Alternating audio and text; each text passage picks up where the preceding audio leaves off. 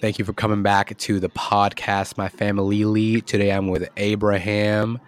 Um, how do you pronounce your last name, real quick? It's pronounced Zeleke. Zeleke, Abraham Zeleke. That's Ethiopian, right? Yeah, that, that is Ethiopian. Yeah, dude. Abraham is from DC. He's straight up. And I met him there when I was visiting my old time friend Mo, and we had some interesting experiences that I will never forget that night ever. Uh, um, that's literally I've told so many people about that, and they don't believe me. Bro, I mean, yeah, yeah. I mean, that, that, that was something else, man. that was crazy, dude. That was it was definitely a story, man. Because uh, what what what what, ha- what had happened was, um, you know, we were going out, and I was like the only sober one, and we were like, you know, let's go see DC and stuff. And I had a fun, I still had a really fun time because I was like walking around and seeing the sights. And if anybody's been to like DC, U Street is like amazing, especially if you're into like HBCUs and, and HBUs and all that. So, um, it's like right near Howard. So yeah, just one of our friends, Mo, got really, really, really drunk, and um, you know, he he ended up getting into an accident uh, that ended up getting him taken to the ER uh, and involved blood. It was it was pretty crazy, and it was pretty traumatic for Mo and me as well, witnessing that, especially when his head hit the ground. Yeah, yeah, that that was weird. I think I like went back out that night when uh y'all were like going home, like because whatever that accident happened like when we split and I feel I went back to U Street, but I don't remember. I was like blacked out a little bit. But I mean, what I do remember though is I feel a little bit like an asshole because you remember Muhammad, he bought that bottle at Barrel House. Yeah, the marijuana liquor. I remember that. Yeah, yeah, yeah, yeah, like the, the cannabis liquor or whatever. It just, it just, it tastes like sweet tequila, but like also like bong water.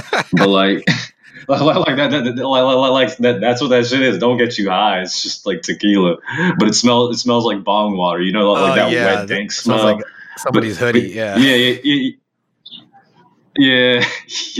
yeah. but like he he was like, nah, man, I'm good, and like drank that whole thing. And I remember like when we were finally like trying to get into clubs.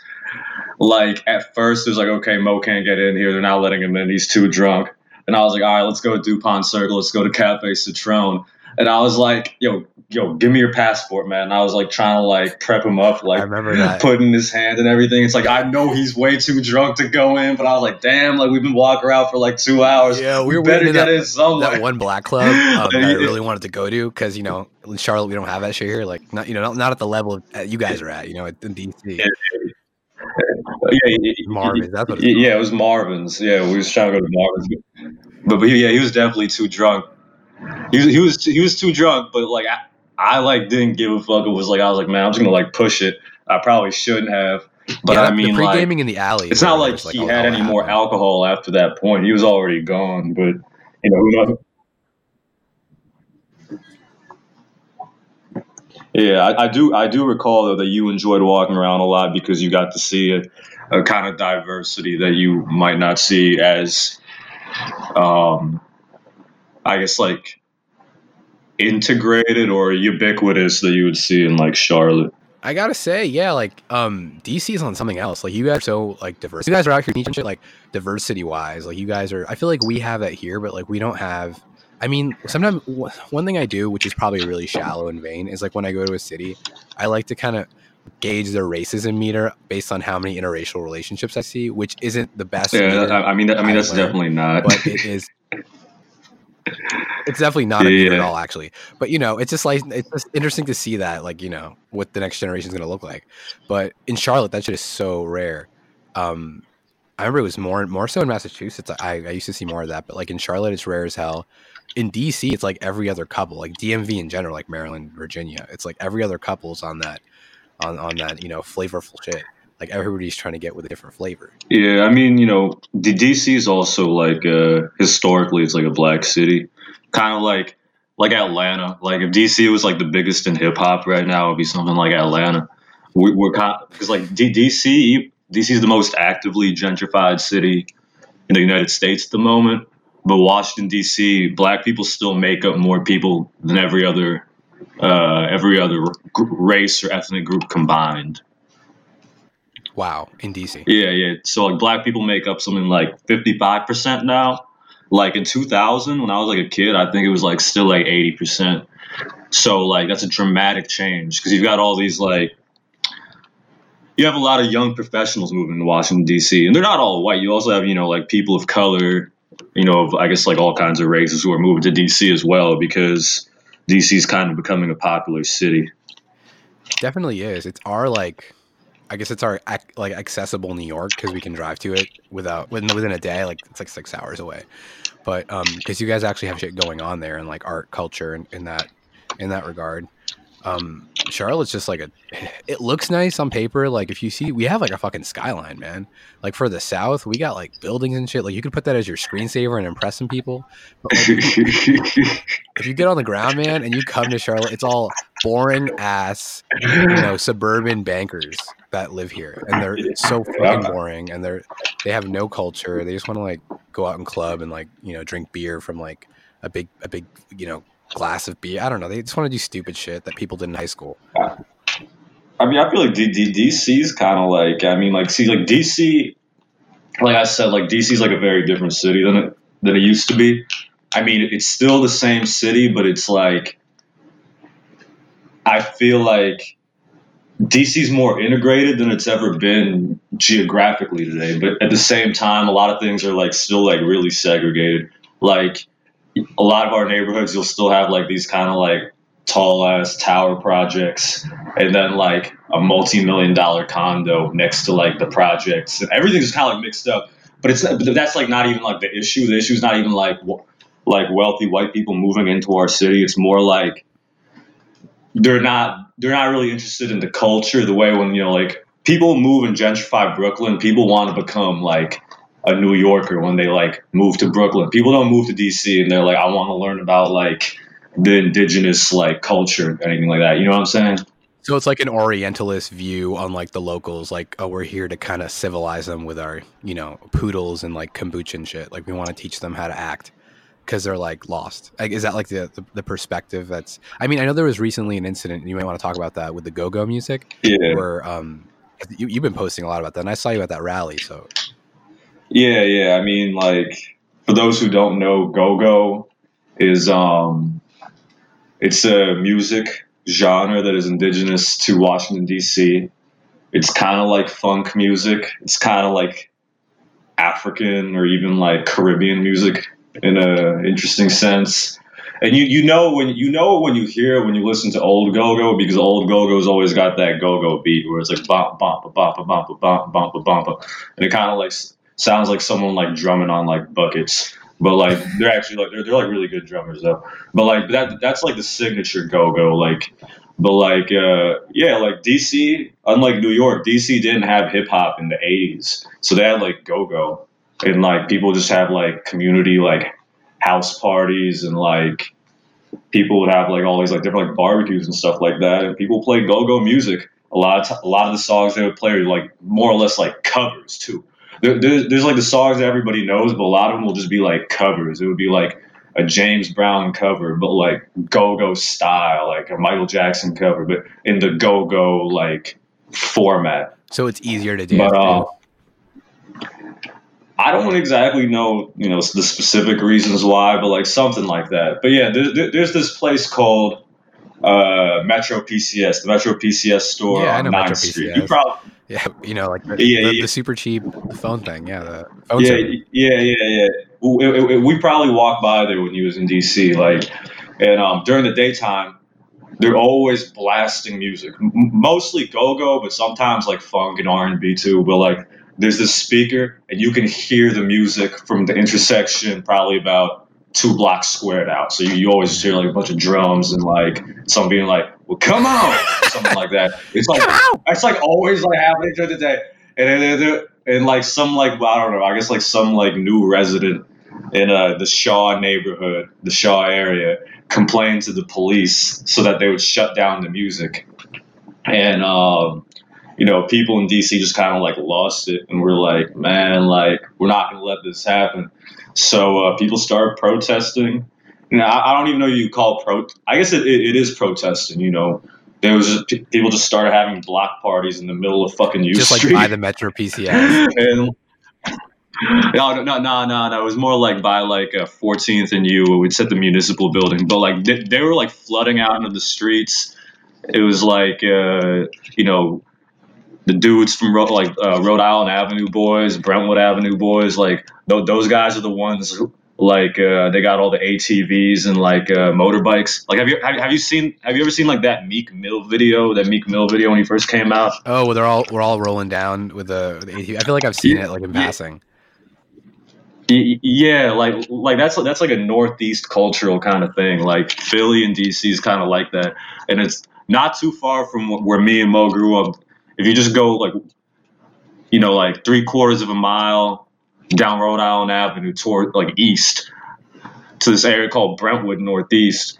That's where like all these guys who are always on like their ATVs, and you, you just basically have like grown ass men on like these like I don't know tricked out like kid more like I like kids toys, Yeah, yeah. but like yeah they show up and, and it's illegal. It's actually illegal for police to chase them in Washington D.C. So they'll be riding around town and like the the police can't do anything about it. Wow. But uh, yeah, so they basically showed up, and um, you know, me and Muhammad were from 14th Street, Shaw area. We're from the most gentrified part of D.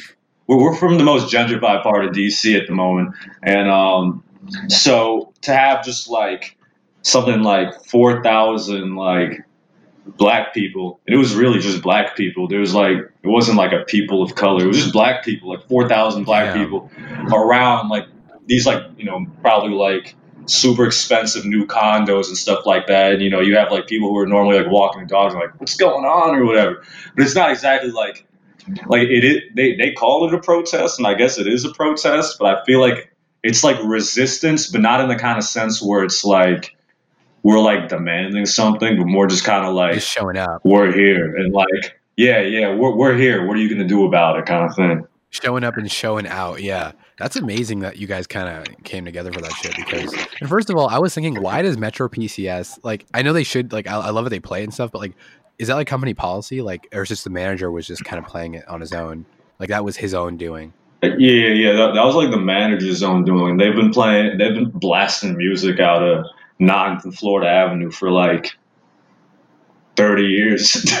Oh, like a business tactic, trying to get you to go Yeah. go inside the building and then go go get some phone coverage. like, like, like that, that shit is old. That shit is like, like the things that people know about U Street. You know, like the, the good things include like Metro PCS, like Ben's Chili Bowl. You know, you, have you been to Ben's Chili Bowl? I mean, you probably saw it on U Street, but Ben, Uh, we walked past it. Is that where you get the mumbo sauce? No, no, you get mumbo sauce at carryouts. I can explain that in a second. But uh, Ben's Yeah, chili. please explain mumbo sauce after you Okay, okay. after this. Yeah, yeah, yeah. yeah. Ben, ben, Ben's chili bowl is like, I don't know how old it is. I feel like it's like 50 years old. Like Ben's chili bowl was even on like uh, Anthony Bourdain's No Reservations.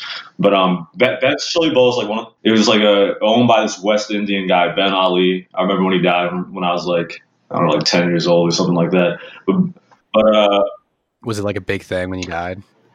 Yeah, yeah, yeah. It was it, it was a big thing. I don't really like remember like people like crying or anything over. I just I just remember someone was like, "Yeah, Ben Ali died," and I was like, "Word." And I saw like a photo of what he looked like, and I was like, "Man, like that's a funny looking black person."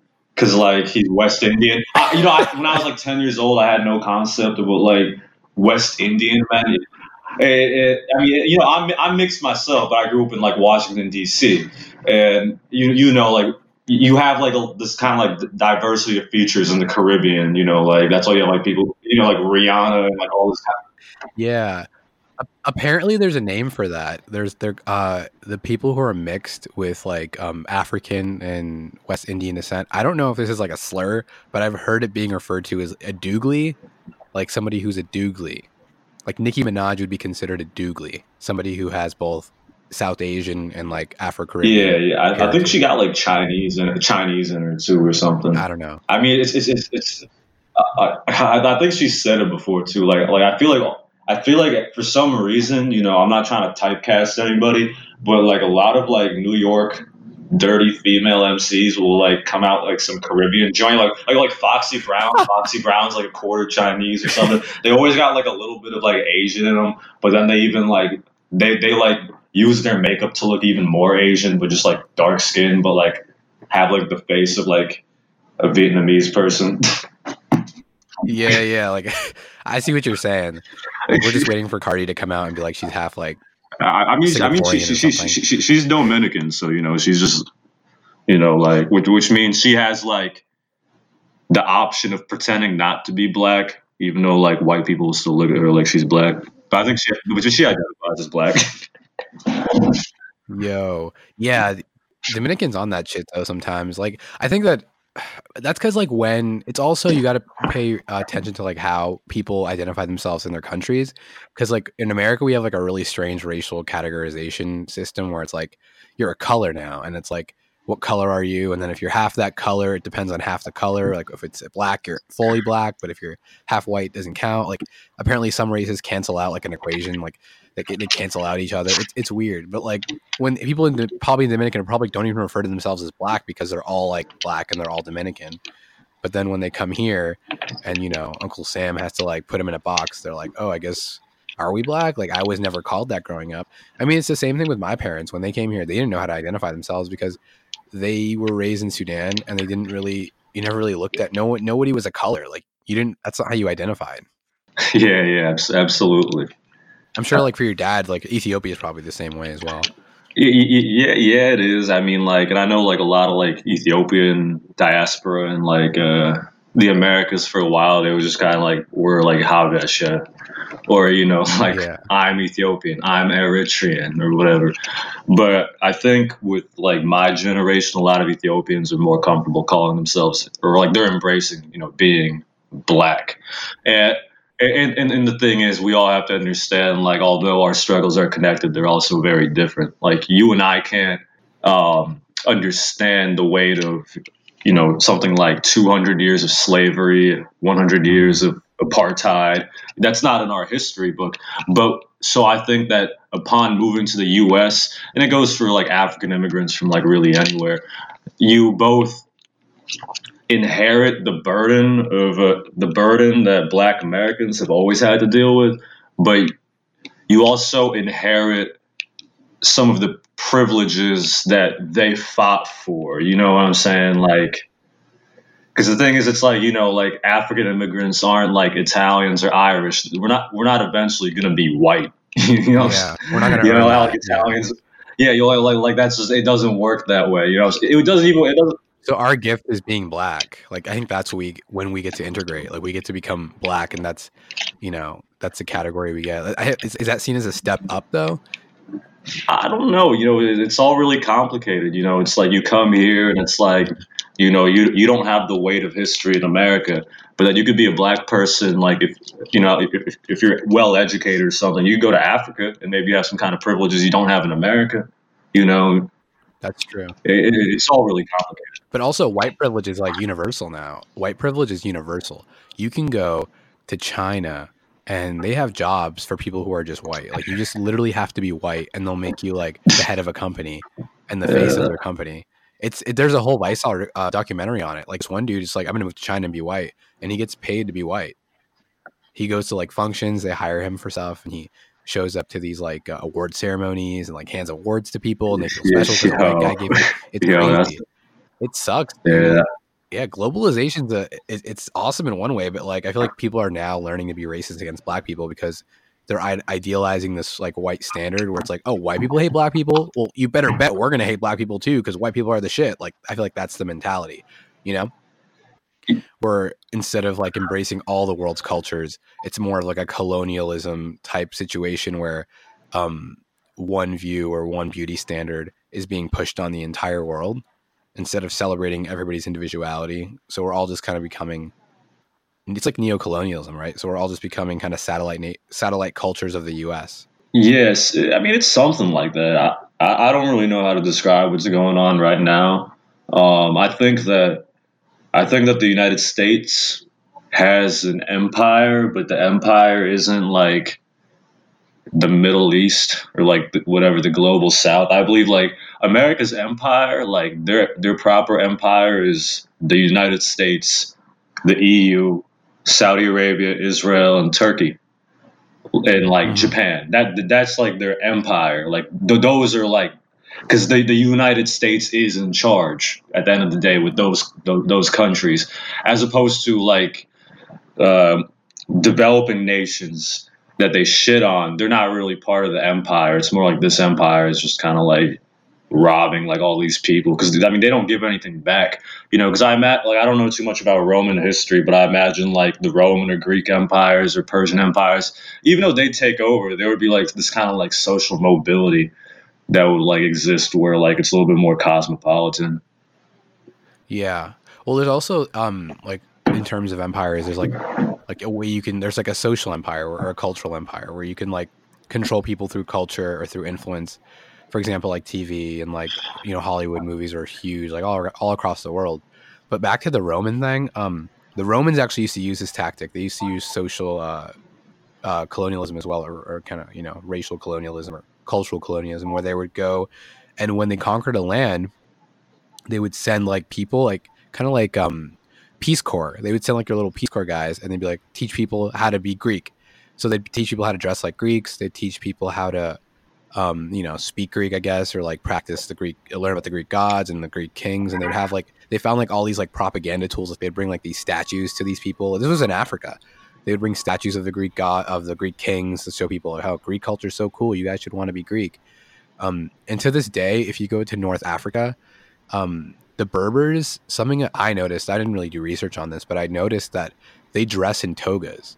Like they still wear togas, yo. Like if you go to the Berbers in the, in the south of Libya, like, yeah. they'll, be, they'll be wearing like a white toga. I'm like, dude, that's a Greek toga. It, won't be just like there'll be clothes underneath it, but like over his clothes, will have like a white, exact white toga, like what the Greeks wore. And I'm like, that's definitely remnants of the Greek of Greek colonialism or Roman colonialism at that time.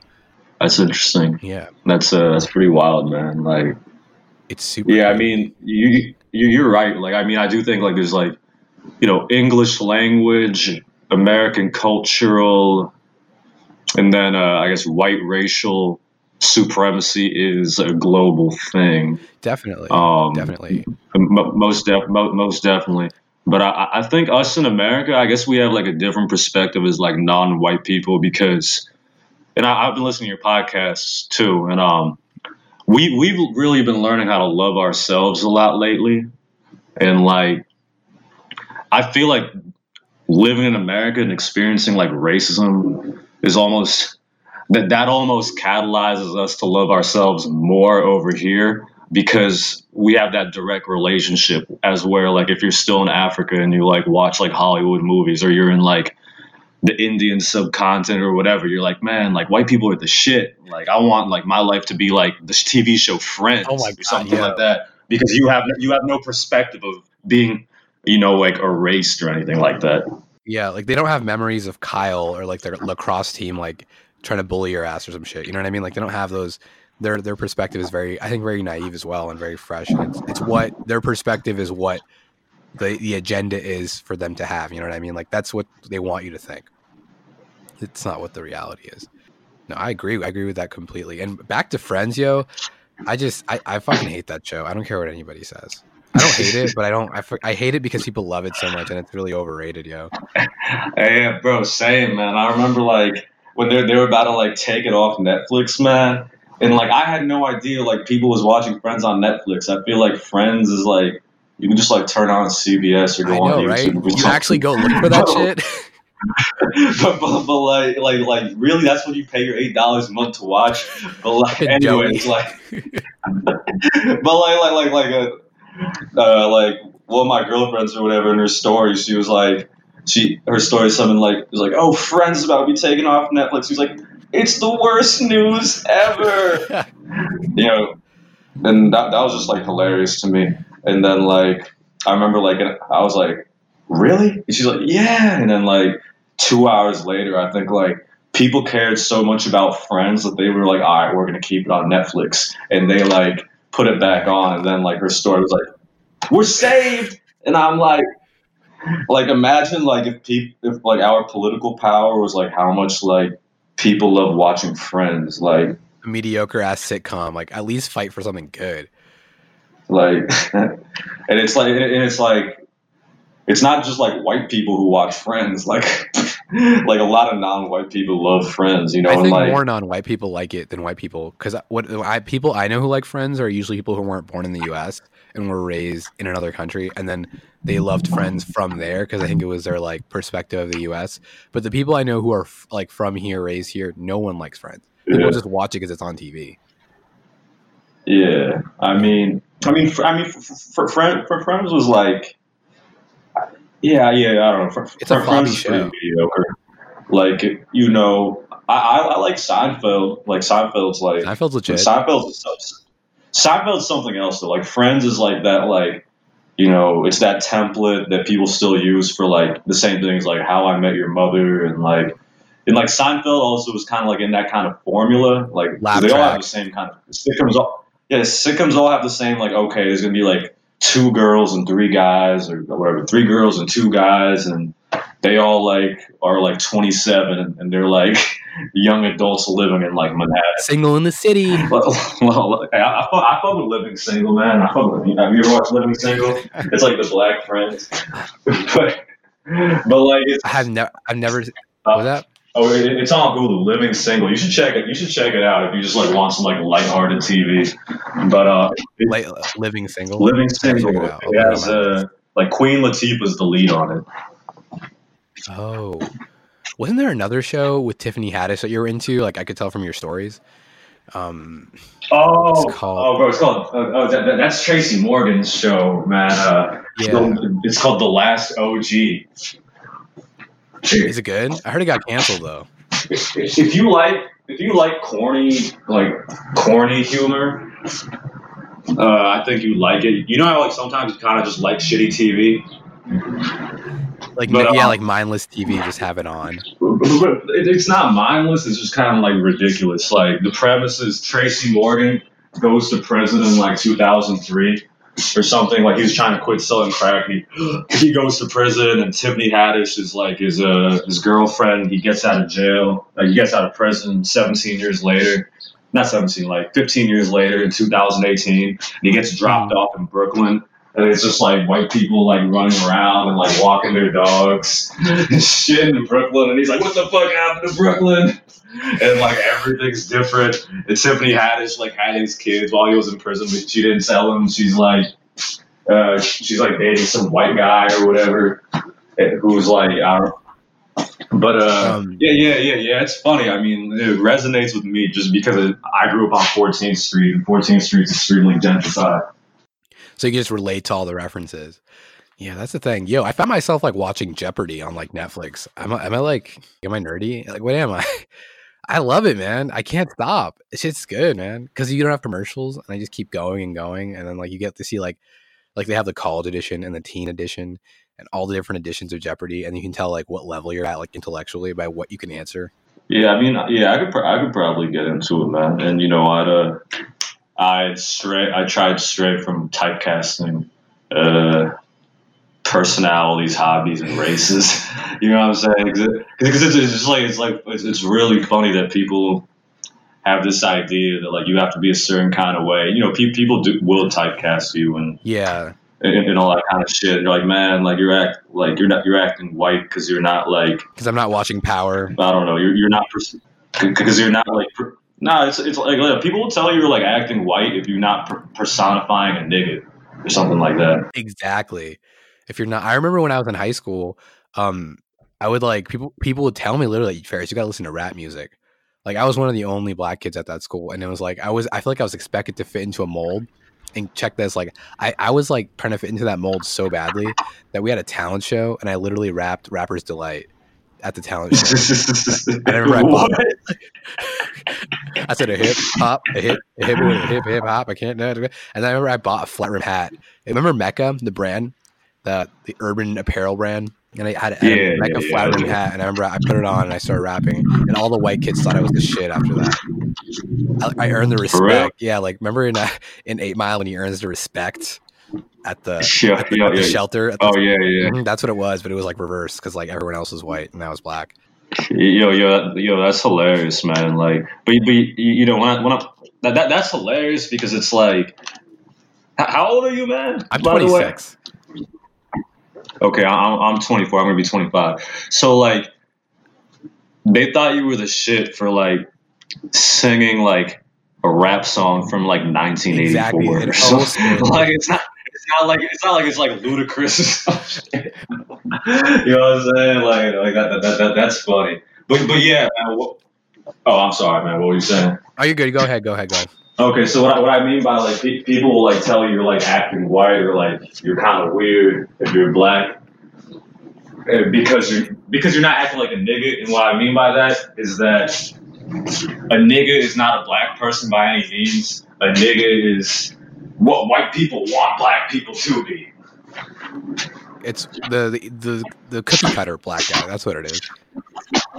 They, they, they, they, you know, like that they want black people to be as like self-destructive as possible and just like entertainment. You know, like that's what it is.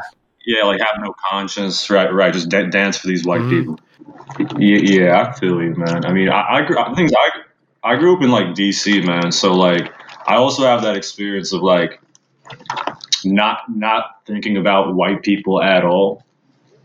Like like not even being like knowing that racism exists but not being concerned with white people at all. Like I think like fifteen percent of the people who go to DC public schools might be white. Wow. Which is like yeah. So like, I always wonder how I'd turn out if I if I went to that situation. If I was in a school like that. You, you know, I think you'd be the same person, and you'd be hanging out with like other black nerds. to be honest, people, like I said, people like to typecast this kind of. Oh yeah, seventy-seven percent. Actually, I looked it up the other day. Like seventy-seven percent of kids who go to DC public schools are um, are considered disadvantaged.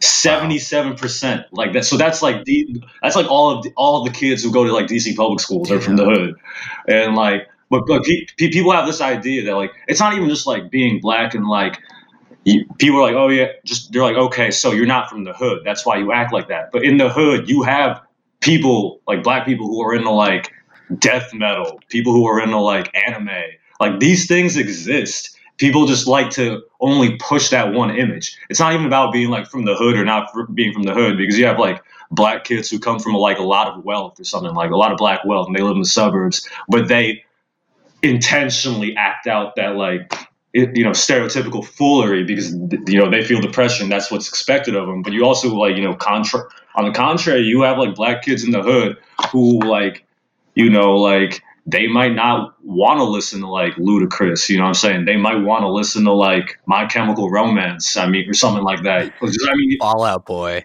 Yeah, yeah, yeah. But like, like those people exist, and like, yeah, they do, and like, no, nobody talks about that. Interesting story about that is, um, so I knew this one dude in in Charlotte whose dad was like a straight gangster, like a gang. If anybody knows, like, and who lives in Charlotte, who knows about Hidden Valley, there was like this gang called the Hidden Valley Kings, I think. And they were like straight, like they were like like legit, like on the news and shit, like getting arrested and stuff. And the leader had a son, and his son was super like the total opposite of his dad. Like he was into like anime, he was really nerdy, he was like got good grades and shit. And like amidst all that, dude was still like you know doing his own thing. And I'm like, yo, power to you, man to like not buying into the stereotype. And then also I had the thought I was like maybe he's just trying to do everything in the opposite of what his dad's doing, just you know to not be like his dad, which also could be um, a reactionary thing. Yeah, I mean, I mean that's definitely possible. You know, like I know, like like also growing up in DC, like and I, you know, um, I had a lot of friends who were like smoking weed when we were like 12 years old. I think Muhammad was smoking weed when we were like children. Yo, Muhammad um, goes way back. Yeah. Yeah, I, I definitely like I definitely didn't. And I, I had friends who were like selling drugs and stuff, but I also had like friends who would like completely not touch it because the thing is, is that a lot of people in the hood have this historical memory of like the crack epidemic and like I know people who's like who have whose mothers were like crackheads and shit, and because of that, they like are completely straight edge, and it's kind of like I want to be the exact opposite. Were they crack babies? I mean, it depends. What do you mean? Like, did, did crack fuck them up, or you mean like Yeah, like did they was their mom doing crack while they were while they were pregnant? Oh, I, I, uh, I don't know, maybe. I, I know that like I, I know people who like they say like their, their their parents were smoking crack like while they were like you know kids and shit. So like it was Yeah. visible, and um, so people want and not just but that's it's not only people who are directly related to it. Like my friend Scrappy, like we we were at a this place called Yo, you got a friend Scrappy? I mean, his, his, his name's Aaron. We just call him Scrap. But um, but yeah, like we, we we were at this place called um, Velvet Lounge, which is where like a lot of like DC DC locals go. And um, we were like smoking weed out back, and like this one guy, and he, he was a narc, but like no or whatever, but like he, he like passed the pipe around, and I was like, nah, I'm good. And he passed it to my friend Scrap, and Scrap was like, nah, like to to a pipe, and he said, you know, because you know that ruined like the lives of our people. And he smokes weed, but he's just like, Yeah. I'm not, because there's a stigma of like the, the whole because like even though like you're not smoking crack out of it, it is still like the instrument, crack pipe. hmm you know, that created like. I don't know, like that kind of more or less turned Black America into like a third world country. Legit. Do you think that there's going to be like a revolution where like people are going to get carried away with marijuana at some point and people are like, oh man, marijuana is like the next crack in a way? I know the effects aren't as detrimental at all, or if there's any, but um, do you think there's going to be some sort of because I don't think there's been enough studies done on marijuana in general. So do you think there's going to be some sort of thing that pops up that kind of um, emerges from marijuana and everyone's like, oh shit, all those years of smoking has us fucked up. We got to do a new resurgence, and people just kind of go after marijuana. Uh, not really. I mean, like people might find something that like it's not like as good as people think it is, but I definitely, I definitely don't see a new war on drugs. You know, like Well, the one thing, the one reason I don't smoke weed is because one of the reasons is well, it's a, it's a preference as well. I mean, I used to, but it's a preference now. And then one reason is because I have schizophrenia in my family, and then I there's been some like solid studies done with the connection between cannabis and early onset schizophrenia or somehow triggering um, schizophrenia in people. So I was like, yo, I'm not fucking with that. Um, that's one of the reasons, but um, that that those studies came out as true apparently. well, I mean, My boy Ray, my boy Rayhan confirmed it, and he's pretty big into it.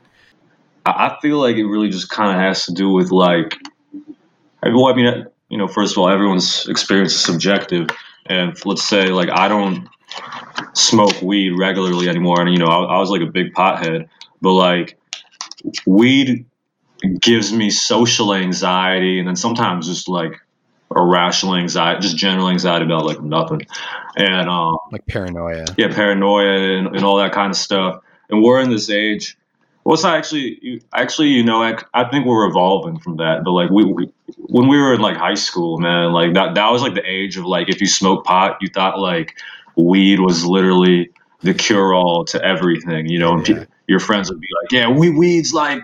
Bro, like, nah, man, like, weed's God's like gift to earth. It's the panacea. Bro, hemorrhoids? Hemorrhoids? Just smoke a joint. yeah, look, you, you- have you ever watched that documentary, The Union? Like, it's it's all about like why weed's illegal. Oh no, no, no! I, I, I feel like every pothead. like during Nixon's era. It's like it's like the whole history. It's like if like Ken Burns did a documentary, but he was like really biased and about why weed is supposed to be legal. Oh, because he probably smokes regularly. Oh no, K- Ken Burns didn't make. You know Ken Burns? Oh no, no! I'm just assuming he smokes Oh, regularly. oh, no, no, no, no, no, no, no, no, no. I- I'm saying, oh, K- Ken Burns didn't make it, but like I'm saying, like Ken, it's, it, it, I feel like it, it's something like that, like like one of those like, like the magnitude of the like the documentary is like two and a half hours long or something like that. And it goes like it's like oh like first like the Mexicans and the jazz artists are smoking weed, and they outlawed it, and then they like made it legal again, and then like something something to destroy hippies and black people, and you know while all that's valid, like people used to like watch that shit and just feel so woke. You know what I'm saying? Like people thought they were pe- people thought they were so so woke because like, being like man like legalize it like legalize it was like the original Black Lives Matter or something like that man like that was the original BLM. not for real man people was like yo, like legalize weed, it's gonna like fix everything. And of course, you know, like there's a lot of benefits to like the use of hemp. There's a lot of and like the, the kind of you know, like weed's a good material for a lot of things. That yeah, like hemp, it's protein, hemp protein too. I used to have like hemp uh, protein Right. powder.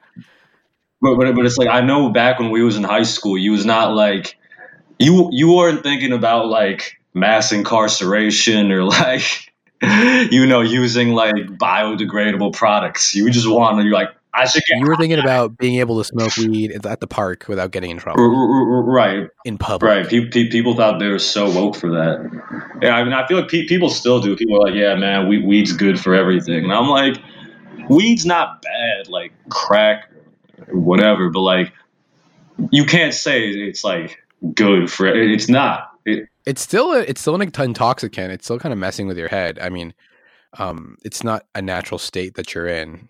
It's kind of induced. And I remember when I used to partake in the herbology, um, then the next day I'd be so depressed. Like I'd wake up and just like hate myself, and like I wouldn't be able to get out of bed, and I'd just be mad at everybody and have like an attitude and just be like, get away from me. That was that was my experience. That was also one of the reasons um, people react differently because I know some of my other friends, Hib and Ahmed, they're they don't get hangovers at all from anything, and you know it, it enhances their lives in a lot of ways, and they love it. So it's just your body, your your body's reaction to it. You know. oh yeah, absolutely. And, and for you know, for, like for me personally, things are more or less situational, and they're not really dictated by any kind of rules. Like sometimes I smoke weed, and I'm okay. Sometimes I smoke weed and I get paranoid. I definitely, it's not a habit of mine anymore. So every time I smoke weed, I definitely get high. Okay, so you don't have the tolerance. The, you have your tolerance back because I know some people have to like do crazy shit to like they gotta like lace it and whatnot. Yeah, yeah, yeah, yeah. I, don't- I, I don't, I don't have a tolerance or anything like that.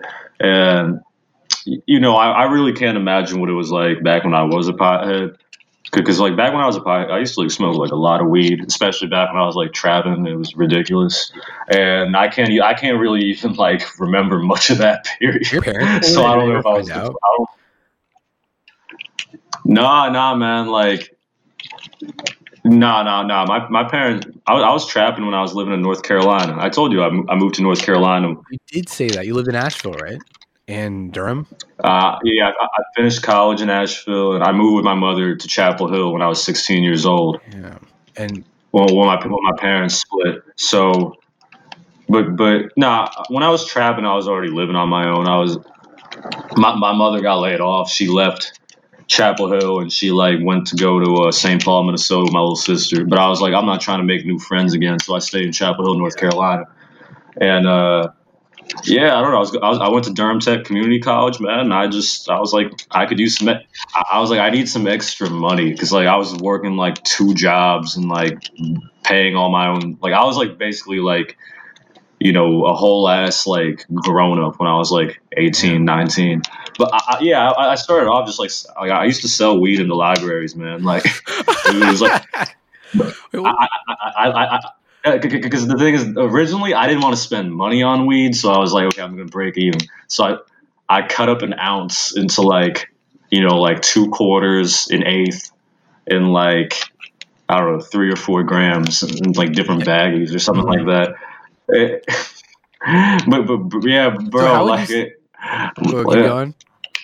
I mean, you know, they're just like the people I knew. So I was like, you know, if you need, if you ever need it, and you know, they'd be like, right. So like, You wouldn't go up to people in like the aisles and be like, or like in the ro- and be like, "Yo, you need some Dewey Decimals." what? Dewey Decimals? I got some Dewey Decimals. bro, Like I, that's the code. bro, I was like hot in the library. It was like crazy. Like, and I, the thing is, a lot of it's also about like the kind of connections you make. Like, I'll, I'll never forget like my friend Kent. Kent was like this 51 year old man, and like black man from Brooklyn, and he was like always talking about his son and how his son's like on the football team or something like that. And like, he asked me if he knew where I could get some, and I was like, I was like, yeah, I got you, man. So I ended up like selling like I ended up selling weed to this like 51 year old father who was like going back to college, and I like sell I I sell it to him before our, our like sociology 101 class. Oh my god! Was he like? This wouldn't even be in like a parking lot. This would be like outside, like outside the hall. Like, yeah, I mean, I mean, he, So do I just do I take it with, do I take it with food, Abraham? How do I do it? I know he, he he knew he knew what to do with it, man. But but he was like, yeah, this is that like this is that young nigga shit right here, like is noticeably stronger. Connecting generations. Look at that. I definitely feel you though with the community college because I definitely got a lot more street when I went to CPCC. You probably know what that is. Uh, Central Piedmont Community College, straight you know, Charlotte represent Elizabeth Avenue, but you know it was uh, it was it was definitely an experience going to because I went from high school with all white people to like a community college where mostly black people, and you know, at first I was like, "Yo, I don't like this," but hear me out. I didn't like it because I blended in too much, and I wasn't used to that. I was like, everybody else here, like I'm not that special kid. Like people don't, teachers don't remember my name. I remember teachers in high school always used to remember my name because I was the only kid that stood out. You know, that shit stayed in their head. But like here, like I was just like, dude, another dude, like another nigga. That's it. So like it was fun because there wasn't as much racism and like you know I could relate to more people at the same time. A part of like my my, my egotistical self was like, yo man, you ain't you ain't you ain't hot no more. You ain't a commodity. That's like all these other black dudes have lineups too, man, God. and they got fades. I'm like shit. yeah, that's yeah. I, I feel you, man. I mean, I, I like I like Yeah. community college, be kind of because you, you get to meet like real people at community college, and you know, like my my mother told me straight up. She said, "I'm not." Look, I have no money to like Yeah. send you to school or anything like that. So I, I didn't Yo, even apply to like any four year universities at all. And I was just like, yeah, I'm going to community college and shit. And I, and I was like, kind of like, damn, I'm not going to get to like party and like, you know, like, because you, and like, e- even when you're in high school and you're, you're like more or less a man at the age of 17 or 18, you still have this kind of like naive idea of college, like, like, like, like you, you kind of like imagine how can I insert myself into like my black version of like an American Pie experience or like something like stupid pie. like that Yeah. because you're just like, man, like get drunk, get laid, and that's like, I was, I was saying that, that, that that's like what that that's like what you think like college is. So like, it's like I was like, man, I'm not gonna get to party, but I was, I mean, I did party because I had my own like apartment and shit, but it was like, you, you get to meet like a lot of real people in community college, you know, like your own age, but also people who are like way older. Yeah. It's the school of the people. And and they're always down to earth and super like in touch with themselves and like they know what the cuz like you know they, they're people with like experience like people who like you know divorcees like divorced Latina moms and like whatnot trying to go back to nursing school like that was definitely a thing and they're just you know trying to get their lives back together. So they have a lot of wisdom and experience and it's like I feel like I related more to those people. And plus no one ever does that shit in college. I didn't get laid in college. I never had sex in college. None of my years. And plus I went to community college not because um well, it was mainly because my racist ass guidance counselor when I was um in Massachusetts brought me in and was like, "Have you looked at colleges?" And I told him I was like, "Yeah, I want to go. I want to go to UT Austin. I don't know why I chose that school. I think I just I think I like the pamphlet or something. I was like, the color orange is nice. Longhorns." And he was like, "See, Ferris, your grades aren't that great, but maybe you should start off at like a community college or something."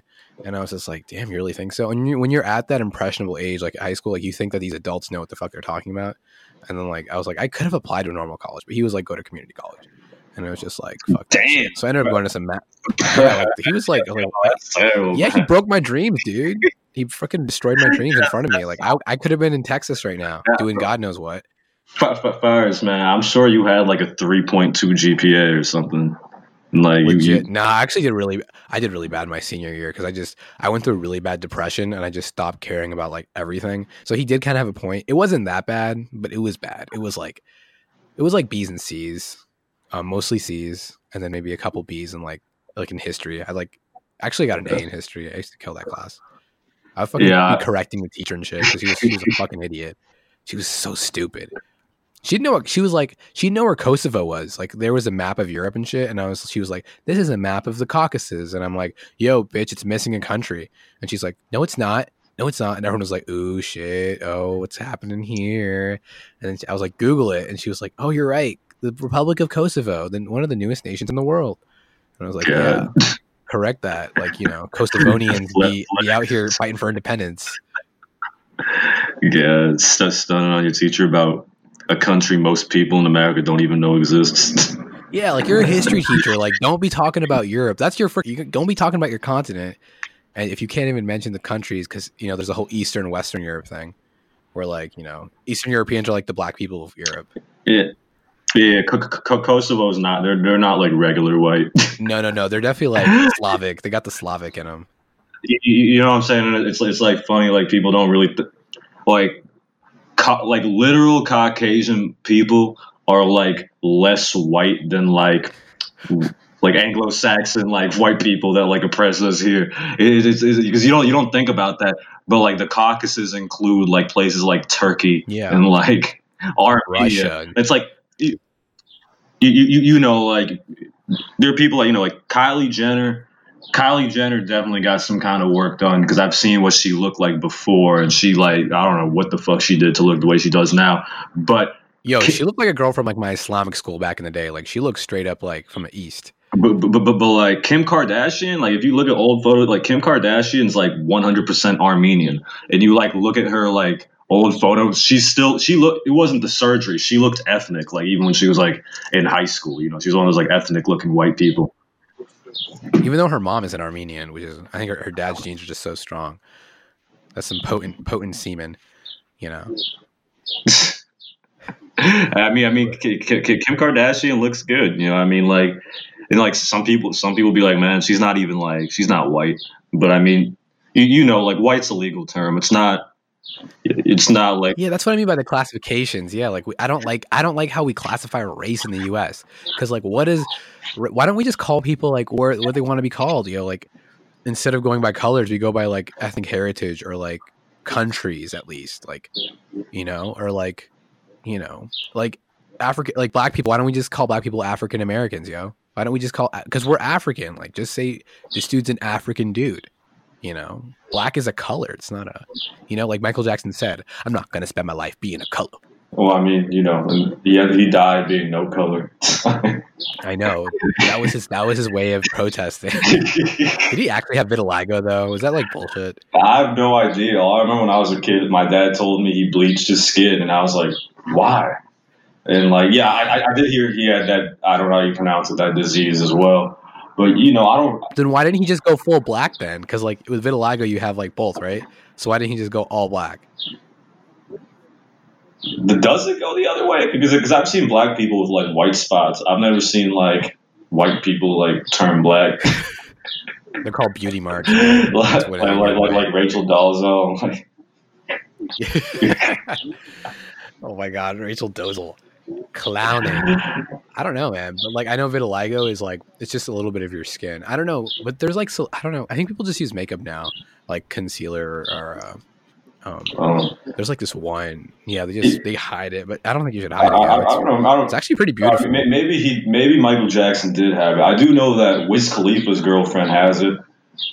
I don't remember. Amber Rose. No, no, no. You you just like if, if, if you have your computer in front of you, just like Google search like Wiz Khalifa's current girlfriend, and she, she she's like she's like a. Victoria's Secret model or something, but she's got like Oh, you I know who you it's kind of like you know like these spots all over her, Yeah. Uh, let me see. Wiz Khalifa girlfriend. and, and, and that's what I mean. Like about having that disease, you don't just like go like one color. You just you happen to have those spots. It's not like eventually you're going to be completely white, but it does like Yeah. it does it does it eats at your melanin, but it's not like there's like a completion point or anything like that. she's gorgeous. Her name is um, Winnie Harlow. Yeah, look at him. It's so black love. That's what we need in our communities, right? Fucking black love, man. But um, yeah, dude. Yo, so tell me, what's this thing you have with uh foreheads? Oh, okay. Oh, that, oh, that. So that just started off as a joke. I'm not sure how how I started off doing that, man. So yeah, I, I did this thing on Instagram where in my stories I was talking about if she don't know. Oh no, so I was talking about all the crazy things I would say to women to flatter them, and I said on on one of my posts I was like, I re- I really be telling them girls like I love that big ass forehead of yours. and, and then I started like like a, like a whole thread on uh, my Instagram through the story showing all these beautiful women with big foreheads. So I had a, a photo of Sade, big ass forehead, beautiful woman. Uh, you, you know Sade. Yeah, yeah, I know Sade. She's got Ty- the the nice Tyra. Tyra Banks. Tyra Banks has a big ass forehead. And what I liked about the Oh, oh yeah, Rihanna. I think Rihanna was the catalyst Yeah. for it. I was like, she got a big ass forehead. Because I remember like back in the day, like I was talking with my friend Miles, my friend Anthony, and I was like, my friend Miles was like, yeah, I think like, because like, who's like the hottest swoop? He's like, oh, Beyonce. He's like, my friend Miles was like, nah, like, you know, like Rihanna. And my friend Anthony was like, I mean, she got a big ass forehead, but yeah, she can get it. and, and it's like, but like, yeah, the thing is, you, you notice how big that forehead is, but I was like, nah, man. But I was, so I, I was like, yeah, man, all, all the most beautiful women have big ass foreheads. Like Angelina Jolie, she got a big ass forehead. all those thoughts. You man, know, all, uh, all those thoughts in that head. Plus, there's more there's more surface area for kisses. Am I right? Am I right, boys? Oh, oh, yo, yo, I, I love kiss, I love kissing girls on the forehead, like personally.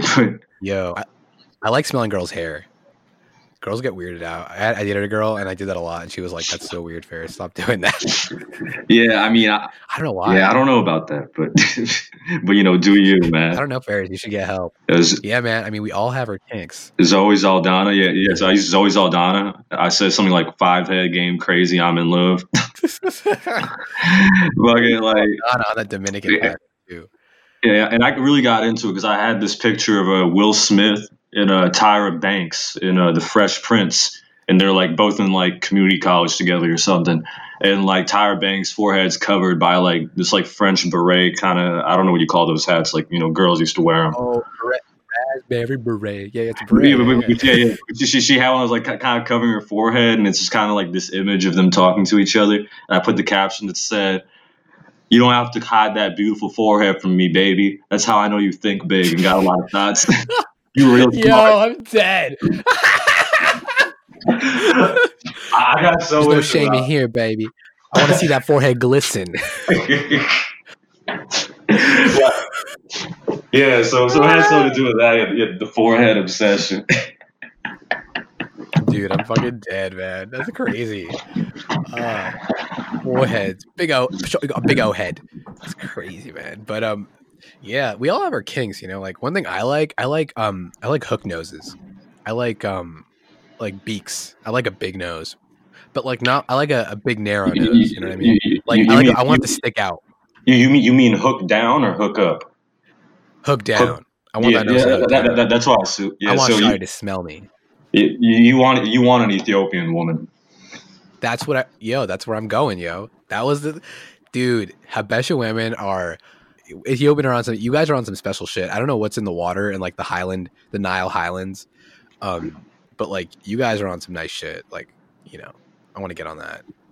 I mean, like, you know, like I don't know. I'm spoiled, but like, I, I do, I do, I, you, you know, I'd say that you know, bo- both black men and even white men would probably argue that Ethiopia has some of the most beautiful women in the world, Legit.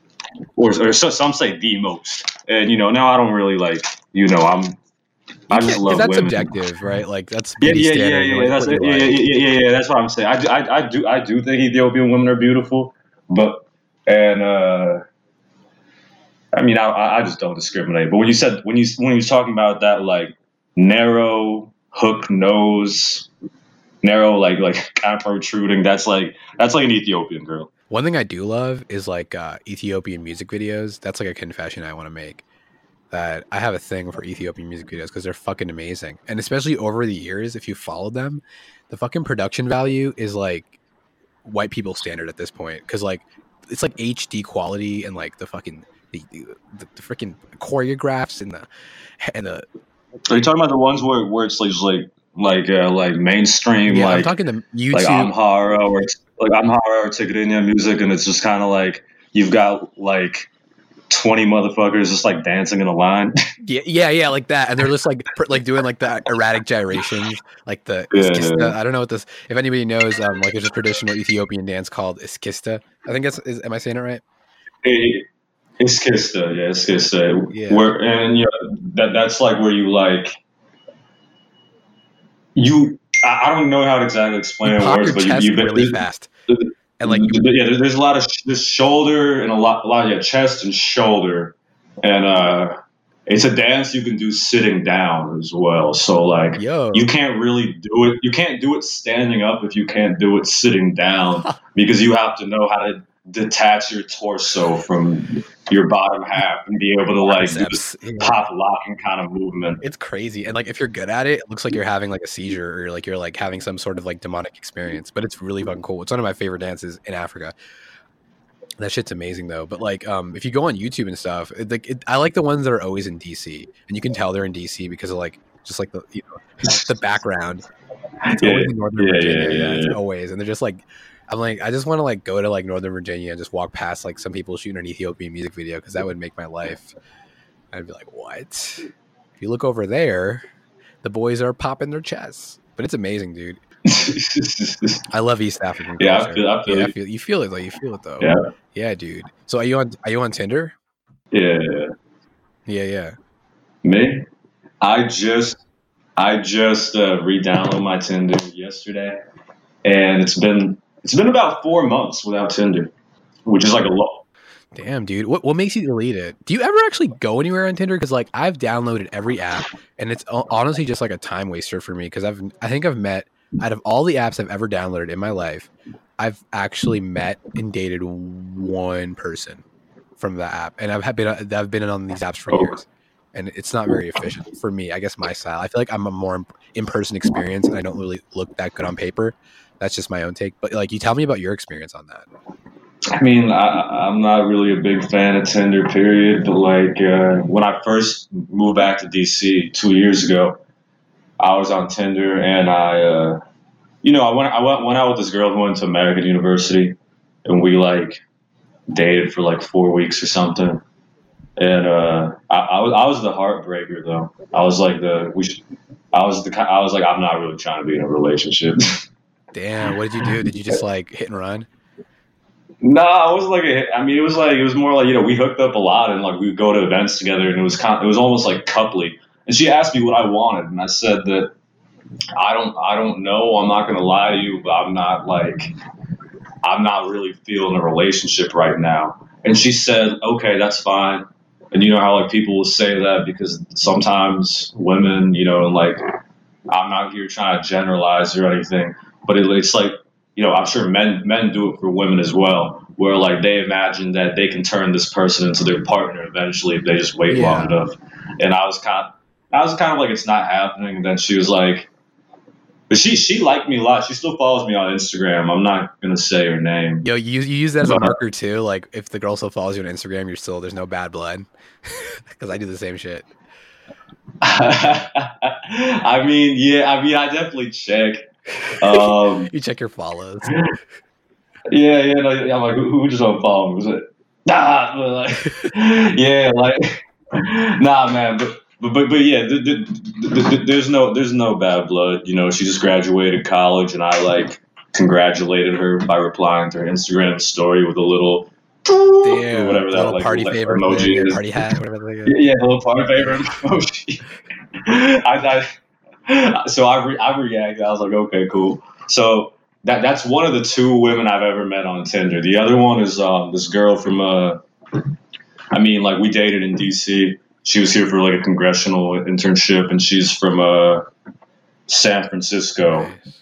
And she just kind of like she, she like I met her like as she was like kind of going back or whatever, but because uh, she was only here for like two months or something like that, and then she had to go back to San Francisco to finish college.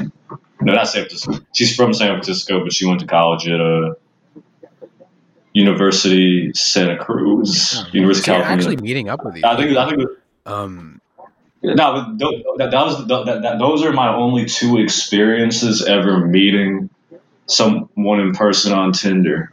I have I probably gotten like something like six numbers through Tinder, maybe like three of which I hit up, and like the other three where I'm just kind of like didn't. didn't really follow through.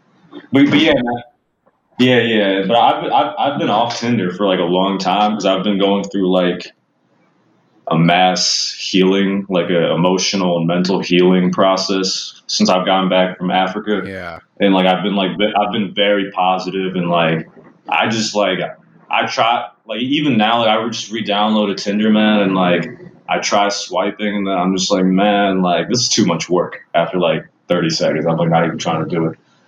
I want to I want to talk about your experience in Africa because I remember you went to Ethiopia for the first time, right? Uh, But also, I want to ask you about um, like when you when you're on Tinder, do you have like because I feel like when I'm on these apps, I see certain like typecasts, typecasts or categories of people. Not to like judge people, but like there's certain habits and behaviors that come together in a package. Um, like for example, you were telling me about the the Free Palestine personality. oh, oh, oh, oh, okay. Let, let, let's do, let's do this one like rather. I'm gonna pull that Yeah, up. yeah. Like rather like or, You organized. made me a list, So a nice little list of like all the personalities. Yeah, yeah. So, so, so we're- uh, the thing, most of these are going to be like one-liners. So, um, you, you know, when people put, let's, so is this a person, Tinder personality or not a personality, or just like a boring personality? Like, let's say, like The Office, when you could, uh, you know, there's like watch The Office with me. Do you think that's a person? Is that a personality Uh, to you? Yeah, if she's like, um, uh, we got to watch The Office, or she says something like, "Oh my God, Michael Scott's so funny," some shit like that. Yeah, that's definitely a personality. I feel like The Office is a personality. I've I've I've talked to women who, who are obsessed with The Office, like too obsessed. A, lot, a lot of people are obsessed with But, the like, office. So, so, shit. like Rick and Morty, right, right, or like like anime, like watch anime with me, like like that. that So the anime girls are usually bi. I feel like. I, I, I, I, I catch your drift. I mean, like it, it, it depends. You definitely like anime girls are definitely. I, I feel like because of the pool they're in, it's more likely that you'll get like kind of like alternative chicks, and, like Definitely, you'll you'll get like um there'll be like an LGBTQ flag, or um she'll just tell you because I dated an a girl who's really into anime and she was also kind of bi. So I, I, I think I think anime is definitely personality. So he, he, he- here's one of the most popular personalities I've seen, and I'm just gonna say like among white women. Um, okay, and I, it's, if you voted for Trump, swipe left. Now I think, I, you know that that is a personality. I'm glad. I'm pretty sure you won't call me the N word, but I also think that, Becky's trying too hard. I also I, I think that's also kind of like lazy. You know what I'm saying? If you say if you vote for Trump, swipe left. That that you know what I'm saying? That that's a very low bar. So that's like that's like a boring personality. Like that that's why I said like when free Palestine, if that's in your Tinder bio, like that th- that is a fucking personality because you you're towing the line. That means like you're willing to like cut relationships. You know what I'm saying? Like You're willing to BDS his ass. yeah, like, like like if you have like if you have free Palestine in your Tinder bio, that that means you're like completely like on the other side, like left as fuck. Yeah, you you on the fringe, and like I, So, I feel like your DC pool is a little different though. Um, just to cut you off for a second, because like DC Yeah, Tinder's yeah, popping, sure. DC Tinder's popping. Our Tinder is bullshit. We get like like freaking the rural ass women from like Morgantown or like Shelby or like well, it depends on how far you set your your meter to, but it's like you get a very different pool of people who are like swipe right if you voted for Trump. That's what we have here. That's that personality. But what's the what's another personality you have? another personality. Huh. Lil Nas for president. Uh, uh, gym life. Gym life is a personality. Him like It's I don't get it. You know, like looking for a, looking for someone to go to the gym with me. Like I like I'm not gonna go to the gym with you. Like I'm just not. And the things I actually I actually go to the gym regularly nowadays because I feel like I need something that's um, physically consistent in my life because it's what you know uh, moving your body is like one of the few things you can actually in real time feel your progress at. But yeah, if a girl's like, go to the gym with me, I'm like, I'm not going. Like, I go to the gym like to like be away from every, Yeah. like you know, even if it's in public, to be like away from everybody. Like, I'm not like hanging out at the gym. Like, I'm not doing that shit. social time. I get some bullshit. People who go to the gym to meet to make friends are always creeps, always, all the time, and probably also want to sell you steroids. But um, another personality is wanderlust. Okay, what does that mean? Wanderlust. If she puts like a wanderlust in her, and she's like, I have wanderlust, and it's like the bear, the the feet, like the footprints. She's Okay, like, oh, nomad. You know, she like she likes traveling. She's she's about that life. You know, that's definitely a thing. Or like catch flights, not feelings, and stuff like that. You know. Yeah, yeah, that's kind of in that- same category as well. Like, yeah, there are all there are definitely a lot of personalities, but when you're black and dating, it's also kind of you know it's difficult to navigate that. Do you usually date black women on Tinder, or do you like what are- like those past two women? Where what were they? So uh, the more recent one, she is Nic- from Nicaragua, Okay, and then the one before that was Black American. so you just do people of color, yeah. yeah. I mean, I wouldn't even say I, I just do like. I mean, there, there, there's like a certain level of whiteness I can't deal with, obviously, where I'm just like, like that. That's that, that- I'm just like. I, I'm I'm just like that's too that that's you're just too white, and I don't even mean like Republicans. I mean you're just too white for me. But like, um, like I, I- I'm not like avoiding white women or anything. I think more recently, my queue has become pretty much like all black. Yeah. But like, like like before, it was kind of like a mixed bag of like socialist white girls and like alternative black girls. Free Palestine girls. free, free, for free, free Palestine girls. No, no, no doubt, man. For free Palestine is definitely personality. So when you when you went to Africa, um, when you went to why, why, why, why do I say that Africa? You went to Ethiopia, dude. Africa's not a country. You went to Ethiopia. Let's call the countries out here. We're calling out countries. We can't be filling, falling into like the habits of like you know what we're taught in school, where Africa is just this one big heap of huts. But um, what did you like? What did you do? How did it feel for the first time? Was it kind of like a spiritual awakening? Was it a? Did you see any traumatic shit? Because I know when I first went to Sudan, um, I saw some I saw some dude in a market get his ass whooped for like I don't know if he actually stole something, but like um, he was accused of stealing something, and like everybody in the market raced to like just beat his ass, and I'm like, damn, like uh, checks and balances. Like, we see- nah, nah, I didn't see nothing Yeah. crazy like that. what was your like most memorable experience? I'm not one of those people who can like. I'm. I've never. You know. I'm not like a favorite movie, favorite artist kind of guy. So I. Don't, I won't be able to give you my most memorable. But I was. Yeah, oh, just hold you on. let it pass. You hear that too? Yeah. Yeah. Like. okay. So I was. I was in Ethiopia for four weeks. Yep. And three weeks in the capital Addis. So the first week in the capital Addis. The second week the middle week between the three weeks, like that one week, I was the only week when I was actually hanging out with my dad and not like wasted.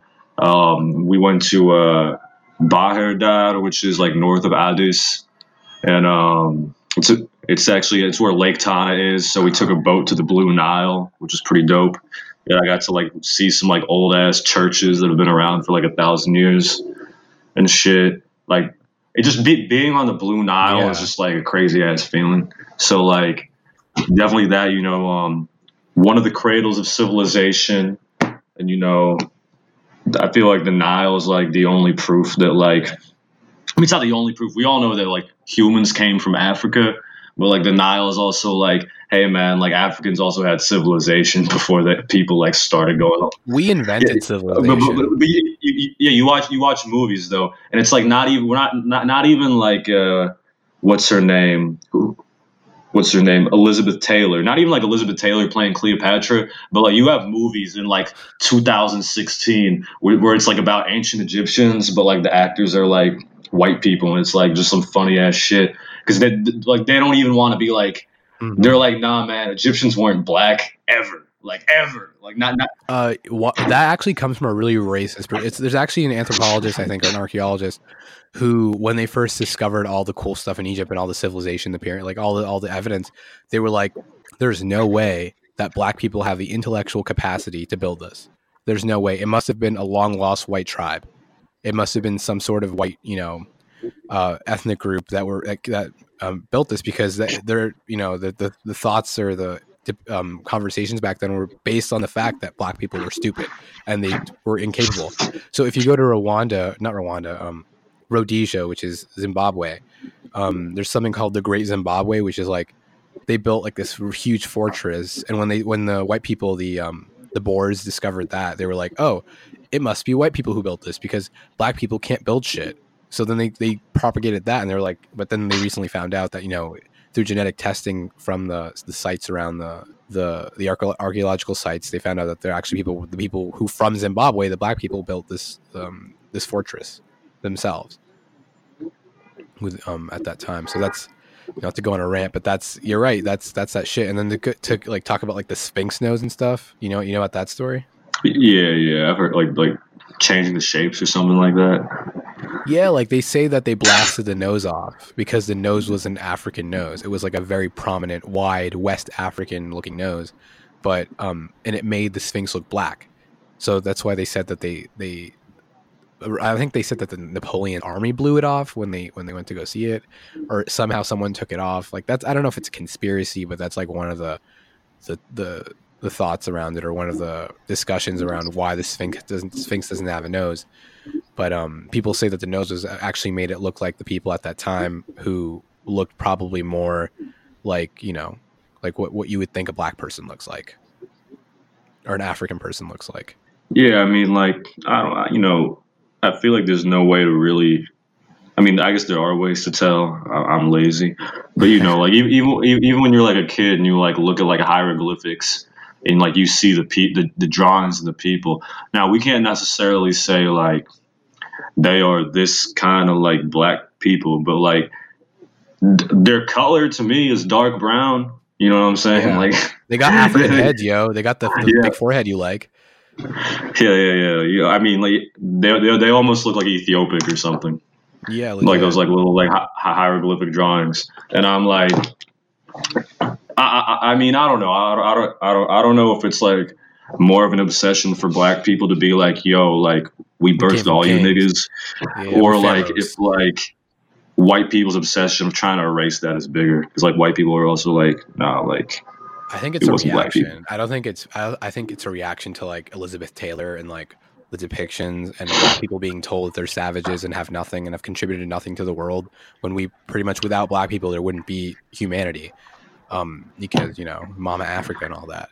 But um, I think it's more reactionary. I don't think because first of all it's Egypt. Um, most um, African Americans dis- are descendants from West Africa, the majority. So like you can't technically claim like oh we're pharaohs like yeah, in a way, we all came like from Africa, but like, um, if you want like direct descendants, you um, you could probably look like the like, the Ashanti people, who all, all all of Africa had awesome civilizations, especially West Africa, like Mansa Musa. And all yeah, that. yeah, absolutely. I mean, like, mm-hmm. I mean, talking about ancient Egypt is also it's contentious because you have to think about historical perspective, and um, you know, how far were like you know was like West African culture at the time of um the ancient Egyptians. When we talk about the ancient Egyptians, we don't mean 2,000 years ago. We're talking about like 4,000 years ago.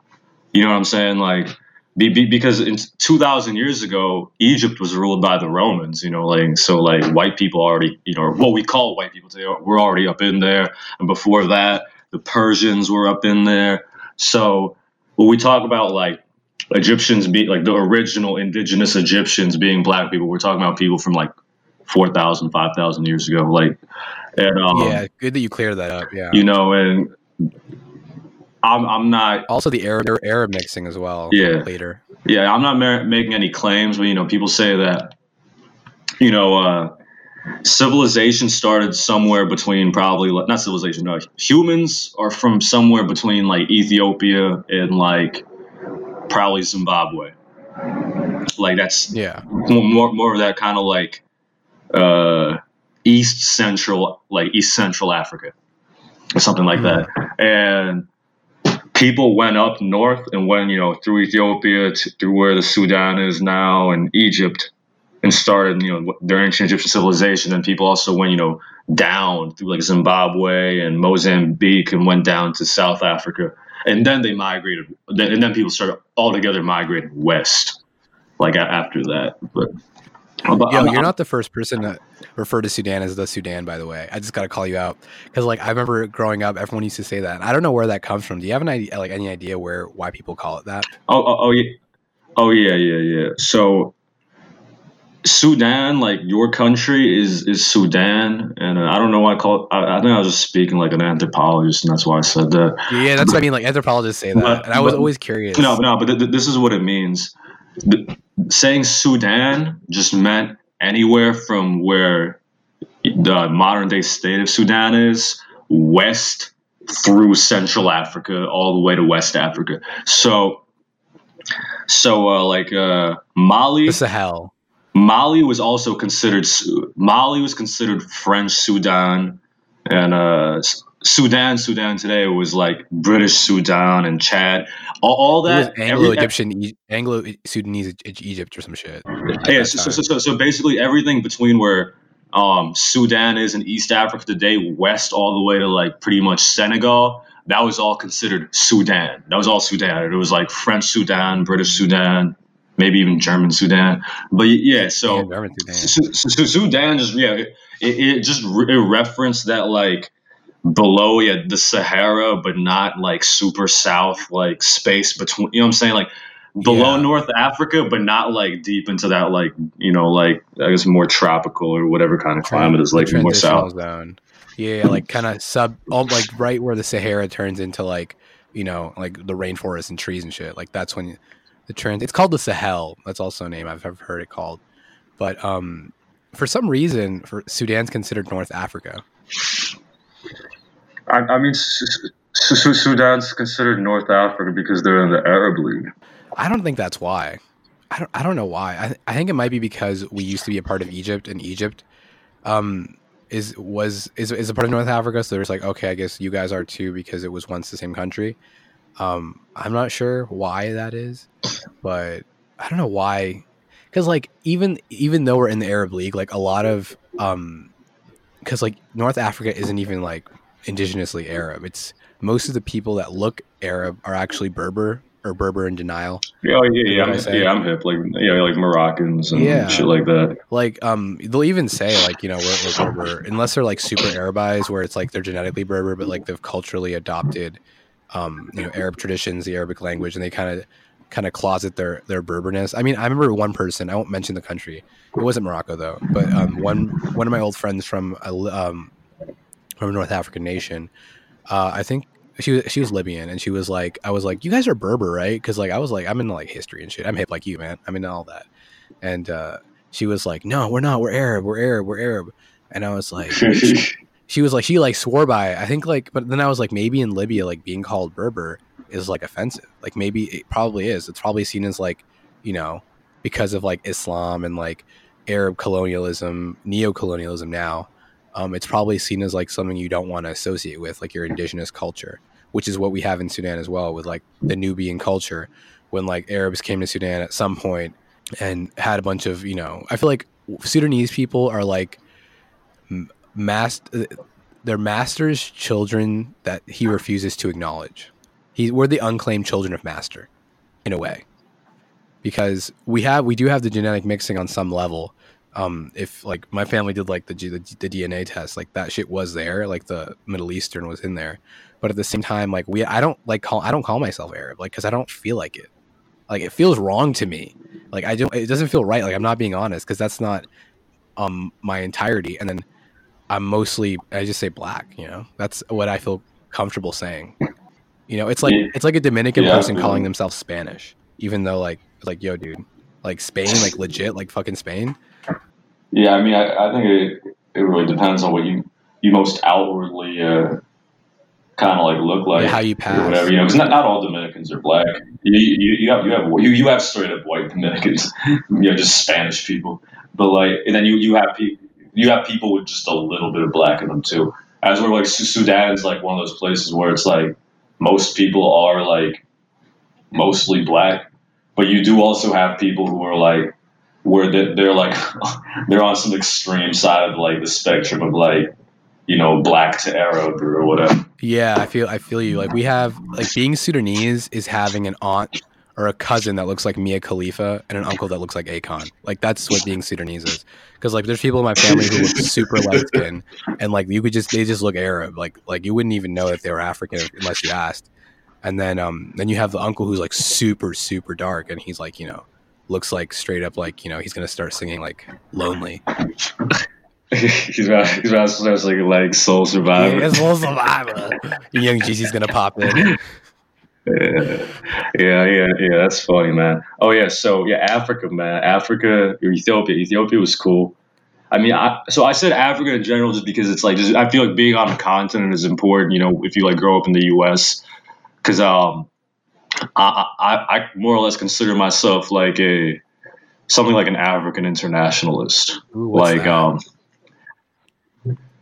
so like I mean like I believe that like the African diaspora in general has to kind of like figure their shit out because I'm not gonna spend my time trying to get white people to view me as human first of all second of all i don't believe black people should even like black black people have no basis to believe that white people are gonna give us anything. You know what i'm saying? Like i don't care if bernie sanders is i don't care if fucking like like kamala harris becomes president and let's like not even talk about her record uh, was as, as a prosecutor in california. Like let's, let's not even talk about that. Let's just say you have like a black woman or whatever, you know, in Congress, not not in Congress, uh, in the executive office, like it's still the, the United States was still built for white people, you know, um, on the backs of all these other kinds of people, and because of that, the United States will never will never give black people or you know i guess like and then you know some brown people like latinos who were kind of like even like chinese people like part of that process. They're not going to give you anything. And, and the, the thing is a lot of people don't understand that the job isn't finished. You still have like you know like several hundred you know like young black men getting like gunned down by police every day you still have this like thing where like white people can move into like the hood, but black people still can't like move into these like nice white suburbs and stuff like that. So like, you know, when people say racism never ended, right? So it's not like. So the thing is, how are you going to give reparations for a crime you haven't finished yet? You know what I'm saying? Like, they haven't even admitted it. You know what I'm saying? Like, Do you think that all all like do you have like the Akon view where like all black people should just go back to Africa and start Fortune 500 companies within five years? I mean, I, I, don't, I don't know if that's what people should do. I'm kind of Yeah. thinking about it to be honest. I mean, like, I mean, not not not anything like specific, but but just like I don't know, be That's part of true. Africa. Uh, I mean, I of. But I also think Akon does does um, I feel like bless you man, but I feel like um you got allergies. I don't know. Yeah, I do. I don't know just happened though. But uh, yeah, Akon, what? Oh, um, I was saying I feel like Akon when he said that that wasn't exactly real. I, I feel like he was selling a sort of a lie because if anybody's been to Africa, like getting anything done is like a fucking headache. I can't even imagine how hard it is to start like even like a small business, let alone a Fortune 500 when you're not Akon and like a celebrity, um, and just getting on the you know, and there's corruption and you got to pay off everybody and when people know you have a company, everyone expects you to bribe them and um, all that. So Yeah, it's it's very difficult. I, I don't think Africa's ready for um, the diaspora to go back. Like I think that Africa needs a lot of work to be able to, in terms of infrastructure, in terms of um, political corruption, in terms of that, and um, I think that a- people need to start going to Africa on vacation. I agreed with Akon on that. Like people need to start just exploring Africa. Like there needs to be more tourism in Africa. This whole stigma of going to Africa needs to stop um, on both ends because I think as you know black people in the west in the in, in the us specifically we propagate this like whole african savage thing as well that we were taught um amongst ourselves where it's like we're seen as like oh we don't want to go thank god we're not in africa Yeah, like yeah. african booty yeah, scratcher and all that, yeah. you know what i you, mean you better finish like that. thank meal, you white man for stealing Yeah, you better finish that meal. There are people starving in Africa. yeah starving in africa yo you know what pisses me off i heard people from other third world countries say that shit like you better eat because kids in africa i'm like dude there's kids in india brah what the fuck you talking about? Wait, wait, where, where, where did you hear that?